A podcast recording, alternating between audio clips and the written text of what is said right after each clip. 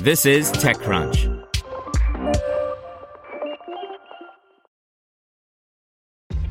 This episode is brought to you by ShipStation.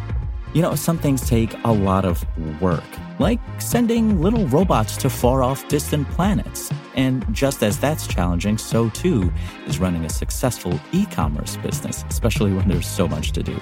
So I want to introduce you all to ShipStation. Now, I love using ShipStation because of its easy to use dashboard, which makes managing orders and printing labels a breeze and super smooth. Oh, and the customer service is just out of this world. It's exactly what you need to help grow your business. Sign up for your free 60-day trial at shipstation.com slash technews. That's shipstation.com slash technews. Brought to you by Remarkably Remote, a new daily microcast from the experts at GoToMeeting, all about making work from home work for you. Find Remarkably Remote on smart speakers, subscribe on your favorite podcasting app, or listen at gotomeeting.com slash tips. That's gotomeeting.com slash tips. Healthcare co-op Savvy snags venture funding from Indie VC by Megan Rose Dickey. Savvy, a healthcare cooperative, has just raised an undisclosed amount of funding from Indie VC. Established as a cooperative that shares profits with its users, Savvy connects patients with healthcare companies and other providers looking to better serve people through products and services.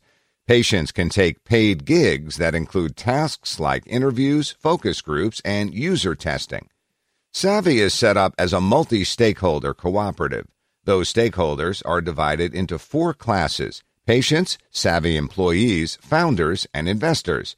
Up until now, Savvy has been entirely bootstrapped and sustained by its revenue, Savvy CEO Jen Horonjeff told TechCrunch via email. But as more and more companies are seeing that patient insights are critical to help their healthcare solutions find product market fit, we need to scale up our operations to meet the demand, she said. This financing will allow us to expand our offerings, support more companies, and in turn improve the lives of countless more patients. Cooperatives can oftentimes face trouble raising venture funding. That's because their business models don't generally align with the incentives of traditional venture capitalists, Horonjeff previously told me. I have to say, a lot of investors are, first of all, not curious, she said.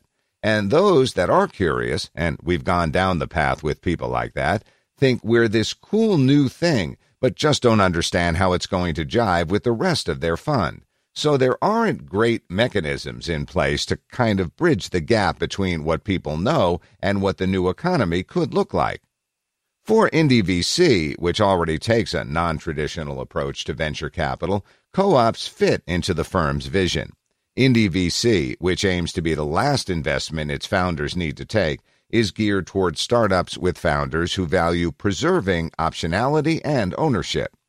As Indie VC founder Bryce Roberts said in the statement, Savvy represents everything we'd like to see in the future of impact business shared ownership, diverse perspectives, and aligned incentives, tackling one of the largest industries on the planet.